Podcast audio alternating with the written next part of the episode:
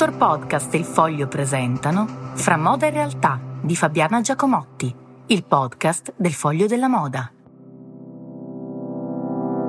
Buongiorno e perdonate se sentite il dell'aria condizionata, ma mm, francamente sono dovuta ritornare a Milano per impaginare il nuovo numero del Foglio della Moda e senza aria condizionata non si resiste. Quindi eh, mi scuso come spesso mi capita col fonico che metterà a posto eh, i toni di questo eh, podcast. Allora, l'altro giorno ridevo parecchio a proposito di Foglio della Moda con Macox che andava disegnando la nuova tavola appunto per il numero che esce. E ridevamo su quanto si compri moda per le vacanze, costa un po' di meno, è belle, mette allegria, quando le vacanze durano per la maggior parte di noi due settimane. Insomma, mettiamo in valigia molte più cose di quante potremo indossare durante il periodo di vacanza che ci è concesso. E adesso, come sempre, non è una gran notizia, ma in tempi di sostenibilità bisogna parlarne, arrivano i saldi. Anzi, a dire il vero sono già finiti, ma ufficialmente partono adesso, come negli anni in cui le collezioni in negozio duravano sei mesi e le signore in spiaggia, te che ti occupavi di moda, domandavano con punte che cosa andrà l'anno prossimo, che cosa ci metteremo il prossimo inverno, che colori sono di moda. Bene, con i saldi quest'anno è un gran pasticcio, perché nessuno sa più che cosa siano in realtà. Nessuno sa più bene che cosa sia il prezzo pieno, se non forse i brand del lusso come Hermès eh, o Gucci che non fanno saldi. Nel caso di Hermès tranne una mitica svendita che è un po' come la primula rossa ad anni alterni, ti invitano perché in quel momento si tiene in Italia, ma poi chissà dove andrà.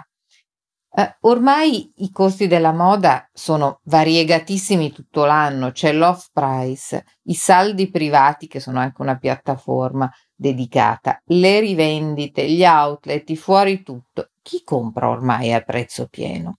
La pandemia poi non ha aiutato perché i rivenditori di tutto il mondo si trovano adesso seduti su un immenso cumulo, un elevatissimo volume di merci a causa di due anni di ritardi nella catena di approvvigionamento e di una domanda imprevedibile dei consumatori. Si erano fatti dei calcoli, sono andati un po' a rotoli perché la gente dopo due anni di pandemia ha preferito investire nella casa o appena potuto uscire nei viaggi.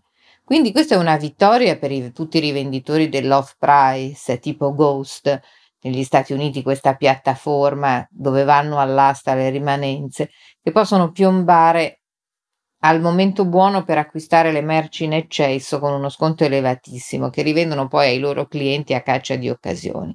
Però a loro volta i rivenditori dell'off price hanno a che fare con un eccesso. E nel frattempo l'inflazione continua a salire Insomma, l'eccesso è il risultato finale di due anni di ritardi nella catena di approvvigionamento di una domanda davvero mh, mm, che nessuno ha saputo calcolare da parte dei clienti.